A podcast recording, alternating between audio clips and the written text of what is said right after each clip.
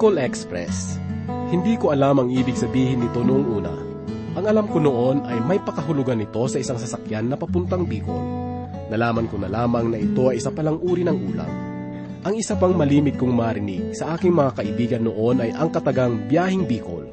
Akala ko ay sadin lamang ito sa wikang Tagalog ng Bicol Express. Subalit ito pala ay may kinalaman sa taong makasarili. Malimit ko itong marinig sa mga naglalaro ng basketball. Kapag hawak mo ang bola at pinaringgan ka ng biyahing Bicol ay dapat kang makaramdam. Ibig sabihin noon, ikaw ay makasarili. Hindi mo ibinibilang ang iyong mga kasama na kabahagi ng iyong grupo. Kung ganito ang iyong kaisipan sa larong ito ay mahihirapan kayong manalo bilang isang grupo. Kinikilala rin ng Biblia ng kaisipan ng pagsasama-sama ay may malaking pakinabang. Ganito po ang mga binanggit sa aklat ng mga mangangaral, kabanatang 4, talatang siyam hanggang labing dalawa. Ang dalawa ay mabuti kaysa isa. Mas marami ang bunga ng anumang gagawin nila. Kapag nabuwal ang isa, maitatayo siya ng kanyang kasama. Kawawa ang nag-iisa pagkat walang tutulong sa kanya kapag siya ay nabuwal. Kung malamig ang panahon, maaari silang magtabi sa higaan, ngunit saan siya kukuha ng init kung nag-iisa siya? Kung ang nag-iisa ay maaaring magtagumpay laban sa isa, lalo na ang dalawa, ang lubid na may tatlong pilipit ay di agad malalagot. Ano ang mensaheng hatid nito sa ating kapanahunan ngayon? Ito ay hatid sa atin ni Pastor Rufino de la Peret sa mga talata na matatagpuan sa Aklat ng Mga Ngaral, Kabanatang 4, Talatang 9 hanggang Kabanatang 5, Talatang 6. Dito lamang po sa ating programang Ang Paglalakbay. Kay tagal na rin Pagmamahal na sadyang wagas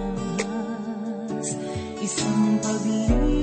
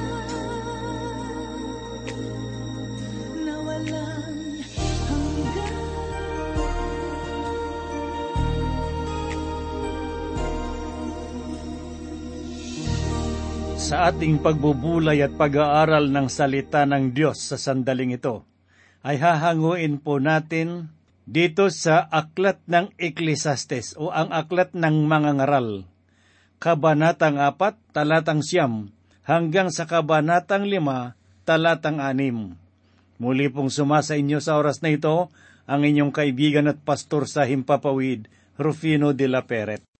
Sa mga nakaraan nating pag-aaral ay nasaksihan po natin ang pagsasaliksik at paghahanap ni Haring Solomon ng kasiyahan. Ginamit niya ang iba't ibang pamamaraan upang makita lamang at malaman kung ano ang makapagpapaligaya sa isang tao. Ginamit niya ang karunungan ng sanglibutan, ang kahalayan, kayamanan, at iba pang pamamaraan upang malaman at makita kung saan nagmumula ang tunay na kasiyahan ng tao. Subalit, naghahanap siya sa maling lugar at ang maling pamamaraan. Minsan ay merong isang bata na tela naghahanap sa may ilalim ng isang poste na may ilaw. Sipa siya ng sipa sa mga alabok, kaya tinanong siya ng kanyang ama kung ano ang kanyang hinahanap. Ang sabi ng bata, hinahanap ko po ang nawawala kong pera. Kaya tinulungan ng kanyang ama ang bata sa paghahanap. Subalit makaraan ang ilang sandali ng kanilang paghahanap wala naman silang makita kundi alabok. Kaya nagtanong ang ama sa kanyang anak, Saan mo ba nahulog iyong pera mo? Ang sabi ng anak, Doon po, sa lugar na madilim. Nagulat ang kanyang ama kung kaya tinanong nito kung bakit doon sa lugar na iyon siya naghahanap. Ang sabi ng bata, sapagkat dito po ay maliwanag. Nakakatuwa man ay ganito ang karamihan sa atin ngayon naghahanap tayo ng kasiyahan at kagalakan, ngunit sa maling lugar at sa maling pamamaraan tayo naghahanap. Marami ngayon ang naliligaw ng landas sapagkat hindi nila nakikita ang kasiyahan ng buhay. Ganito si Haring Solomon, nasa kanya na ang lahat ng bagay na marahil ay wala sa atin. Kayamanan, karunungan, kapangyarihan, katanyagan. Nasa kanya na ang lahat. Subalit sa kabila ng lahat, sinabi niya na walang kabuluhan ng lahat at ang lahat ay walang kabuluhan. Ngayon ay muli po nating alamin ang pagpapatuloy ng kanyang pagsasaliksik. Simulan po natin ang ating pag-aaral sa oras na ito dito sa Aklat ng Mga Ngaral, Kabanatang 4, ikasyam na talata na ganito po ang sinasabi.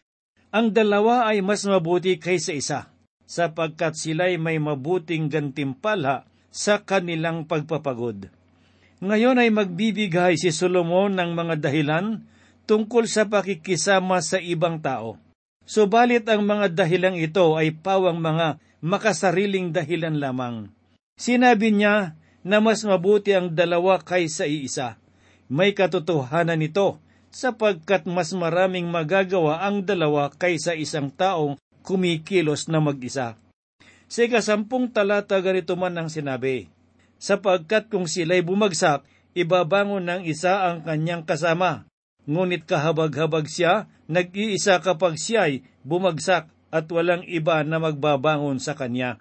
Nalaman ni Haring Solomon na ang pamumuhay ng para sa sarili ay hindi nangangahulugan na kailangang gawin ang lahat para sa sarili. Kailangan pa rin ng iba upang tulungan kang bumangon. Ngunit kahabag-habag siya, nag-iisa kapag siya'y bumagsak at walang iba na magbabangon sa kanya.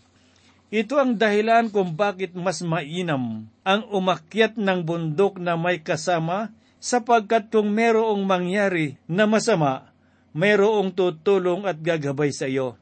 Malaking suliranin ito para sa mga taong nabubuhay na mag-isa ngayon sapagkat walang tutulong sa kanila kung sakaling madapa o bumagsak. Basahin naman po natin ang sinasabi dito sa talatang labing isa ng ikaapat na kabanata dito sa aklat ng Eklesastes. Ganito po ang sinabi, Muli, kung ang dalawa ay mahigang magkasama, may init nga sila. Ngunit papaanong may initan ang nag-iisa? Naalala ko ang aking apo na tuwang-tuwa kong nakatabi sa amin. Kailangan niya ang init sapagkat malamig ang panahon. Gayon din naman sa mga mananampalataya. Hindi lalago ang ating pananampalataya kung nag-iisa. Kailangan natin ang ibang tao upang palakasin tayo sa panahon ng panlulupaypay. Ang talatang ito ay nagiging biruan din sa mga nagkakaedad na binata o dalaga. Sa talatang labing dalawa, ganito po naman ang sinabi ni Haring Solomon, At bagaman ang isang tao ay maaring magtagumpay laban sa iba, ang dalawa ay magtatagumpay laban sa isa. Ang panaling may tatlong pisi ay hindi agad napapatid. Kung ang dalawa ay mabuti at ang tatlo ay masyado ng marami, mas mabuti na ang maging marami kung mayroong mga gawain. Suliranin ito ngayon sa ating panahon. Hindi naligtas para sa isang tao, lalo na sa mga babae, ang lumabas sa gabi na nag-iisa. Madalas ay nagiging biktima sila ng karahasan. Kailangan ay meron silang kasama sa kanilang paglabas. Nakakatakot mabuhay sa ganitong uri ng lipunan. Itinuturo sa atin ng Biblia na ang mga taong hindi pa nagbabago ay meron silang mga makasalanang kalikasan. Kung kaya't wala tayong maasang mabuti mula sa kanila. Marahil ay hindi makita ng taong makasarili ang kasiyahan sa buhay na ito. Maring makita ninyo ang kasiyahan sa inyong mga hanap buhay, subalit darating ang panahon na kakailanganin natin ang kasama. Bilang isang pastor, madalas din akong umalis at ayaw kong naglalakbay na mag-isa. Kung kaya naman, lagi kong kasama ang aking may bahay. Marami sa atin ang ayaw maglakbay ng nag-iisa. At alam niyo ba na mas mabuti ang may kasama sa buhay sapagkat meron kang makakaramay. Sa talatang labing tatlo ay ganito po ang patuloy na sinabi ni Haring Solomon. Mas mabuti ang dukha at pantas na kabataan kaysa matanda at hangal na hari na hindi natatanggap pa ng payo. Ganito po ang sinabi ni Haring Solomon, isang marunong na bata at isang hangal na hari. Sa kalabing apat na talata, ay ganito po naman ang nasusulat. Bagaman mula sa bilangguan ay makapaghahari siya o siya ipinanganak na dukha sa kanyang sariling kaharian. Kailangang nalalaman natin kung ano ang nangyayari sa ating pamahalaan sapagkat merong kinalaman sa ating mga pamumuhay. Marami ngayon ang nagiging mahirap at merong mga taong may kapangyarihan ang nagiging mayaman at makapangyarihan kung kaya't nagkakaroon ng pag-aalsa laban sa kanila. Ang mga pangungurakot na nagaganap ay dahilan kung bakit maraming negosyo ang nalulugi at maraming tao ang naghihirap. Ngayon ay pakinggan naman po natin ang sinabi ni Haring Solomon dito sa talatang labing lima at labing anim ng kabanatang apat dito sa aklat ng Ecclesiastes. Akong nakita ang lahat ng may buhay na nagsisilakad sa ilalim ng araw, maging ang mga kabataang tatayo na kapalit niya. Walang wakas lahat ng mga tao na kanyang pinangungunahan, gayon man silang darating pagkatapos ay hindi nagagalak sa kanya. Tunay na ito man ay walang kabuluhan sa hangin. Ang ibig sabihin ng katagang mga kabataang tatayo na kapalit niya. Nakakatuwang makita kung papaanong nakita ni Haring Solomon ang tungkol sa batang papalit sa kanya. Si Solomon ay ikalawang anak ni Bathsheba at hindi siya ang unang pinili ni David upang pumalit sa kanya bilang hari. Nakita rin marahil ni Solomon na si Isaac at Jacob ay hindi unang anak at tela merong pagtingin ng Diyos sa mga ikalawang anak. Kaibigan, kung sa palagay mo ay ikalawa ka lamang sa paningin ng ibang tao, ikaw pa rin ang una sa paningin ng Panginoon. Ang ikalawang bagay na makikita natin sa mga talatang ito, parang iba sa naunang pahayag sa talatang labing lima na ganito po ang kanyang sinabi. Gayon man, silang darating pagkatapos ay hindi magagalak sa kanya. Tulad halimbawa ng isang pangulo na pagkatapos ng kanyang panunungkulan at naging tanyag.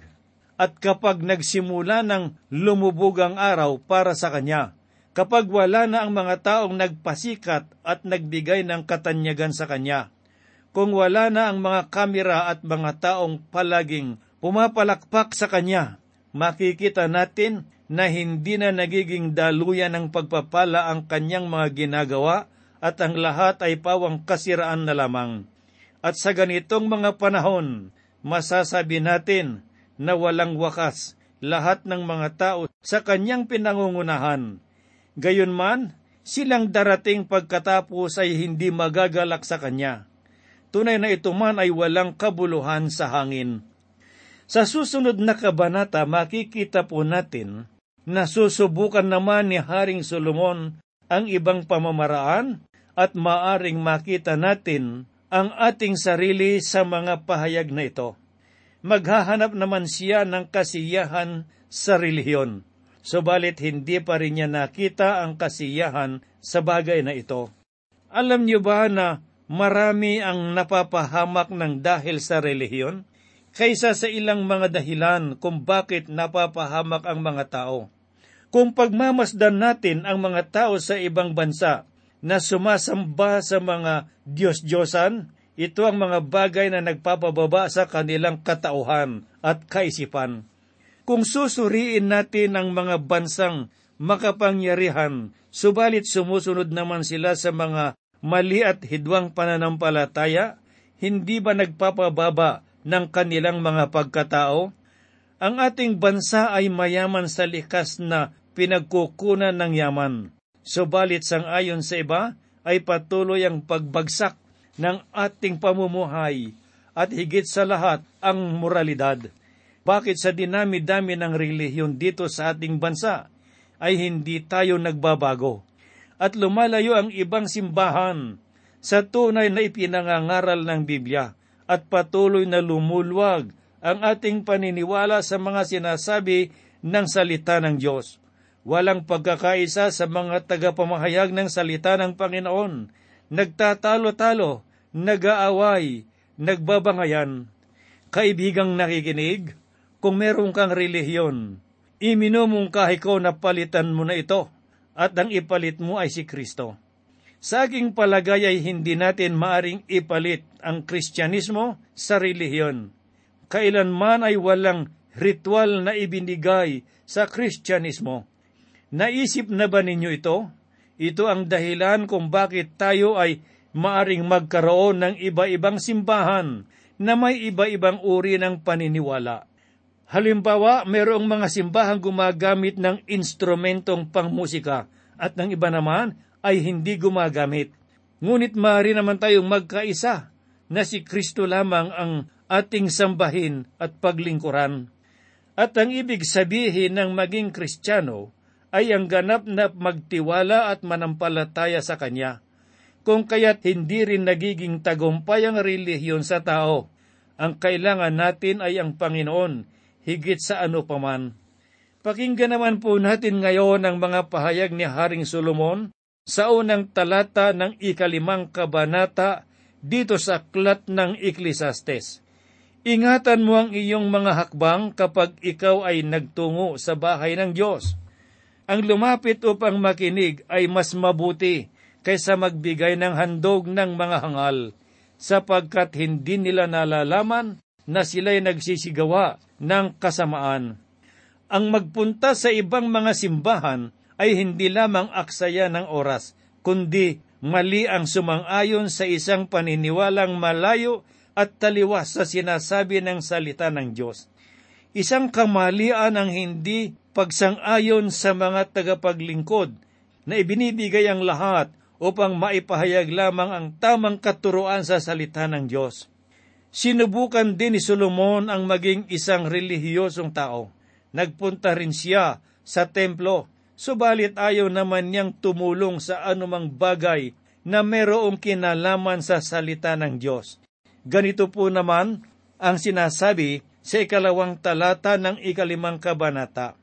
Huwag kang pabigla-bigla sa iyong bibig at huwag magmamadali ang iyong puso ang magsalita ng anumang bagay sa harapan ng Diyos sapagkat ang Diyos ay nasa langit at ikaw ay nasa lupa, kaya't kaunti lamang ang iyong salita. Parang nagbibigay siya ng isang babala para sa atin na huwag tayong mga ngako sa Diyos. Marahil ay maaari tayong umiyak dahil sa mga palabas sa telebisyon, Gayon din sa loob ng simbahan, maari tayong lumagda sa isang kasunduan, subalit huwag mangangako sa Panginoon. Kaibigan, Hindi lamang si Solomon ang gumawa ng ganito. Maraming mga tao ngayon ang hindi masaya sa mga simbahan ngayon sapagkat hindi sila nakikiisa sa mga gawain sa simbahan. Ang nais lamang nilang gawin ay ang tuparin ang mga ritual sa loob ng simbahan at wala na. Sa ikatlong talata ng ikalimang kabanata ay ganito po naman ang ating mababasa. Sapagkat ang panaginip ay dumarating nakasama ng maraming pasanin at ang tinig ng hangal nakasama ng maraming mga salita. Maraming sinasabi sa loob ng simbahan na hindi dapat sabihin. Ito ang kadalasang nangyayari sa mga simbahan ngayon.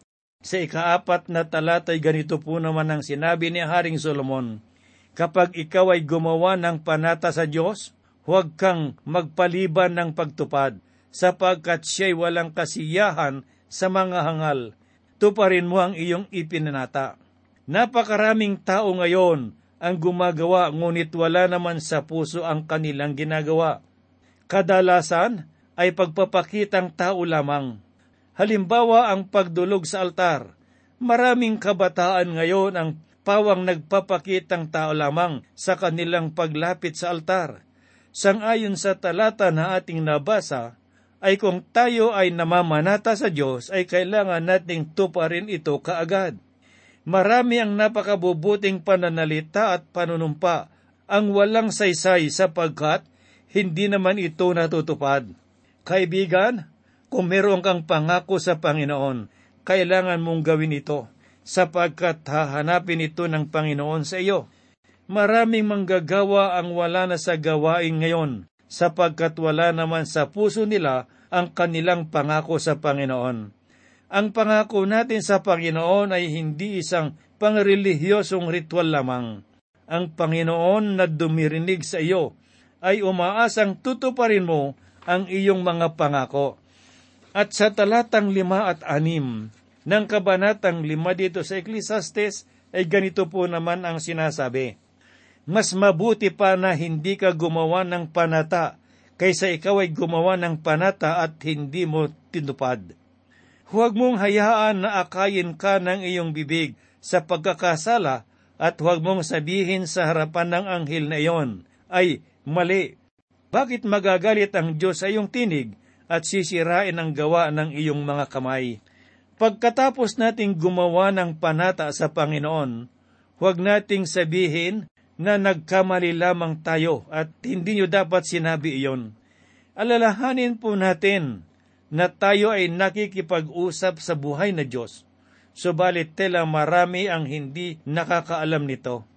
Kaibigang nakikinig, ang Diyos ay hindi patay o hindi nakakarinig upang hindi niya hanapin sa ating mga kamay ang ating mga sinabi at ipinangako sa Kanya.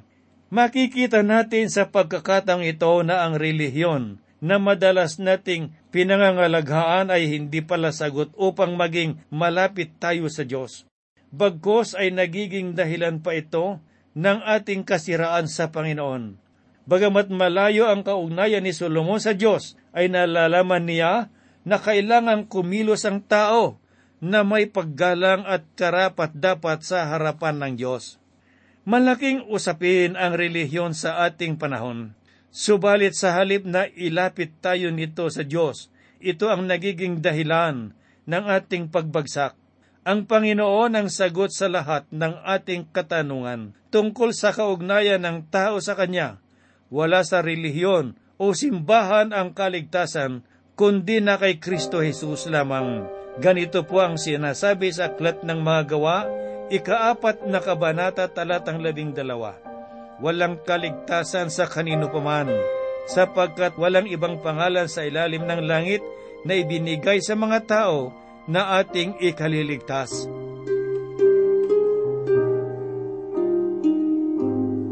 Tayo po ay manalangin.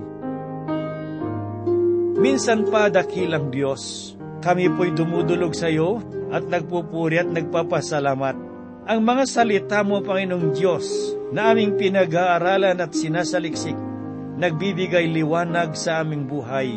Iminumulat kami sa mga katotohanan, upang sa gayon po, Panginoong Diyos, ay maging gabay namin sa araw-araw. Sa mga kaibigan at mga kapatid na nakikinig ng iyong mga salita sa oras na ito, salamat sa kanilang buhay na iyong ipinagkaloob. Idinadalangin po namin sila sa iyo sa oras na ito, Panginoon.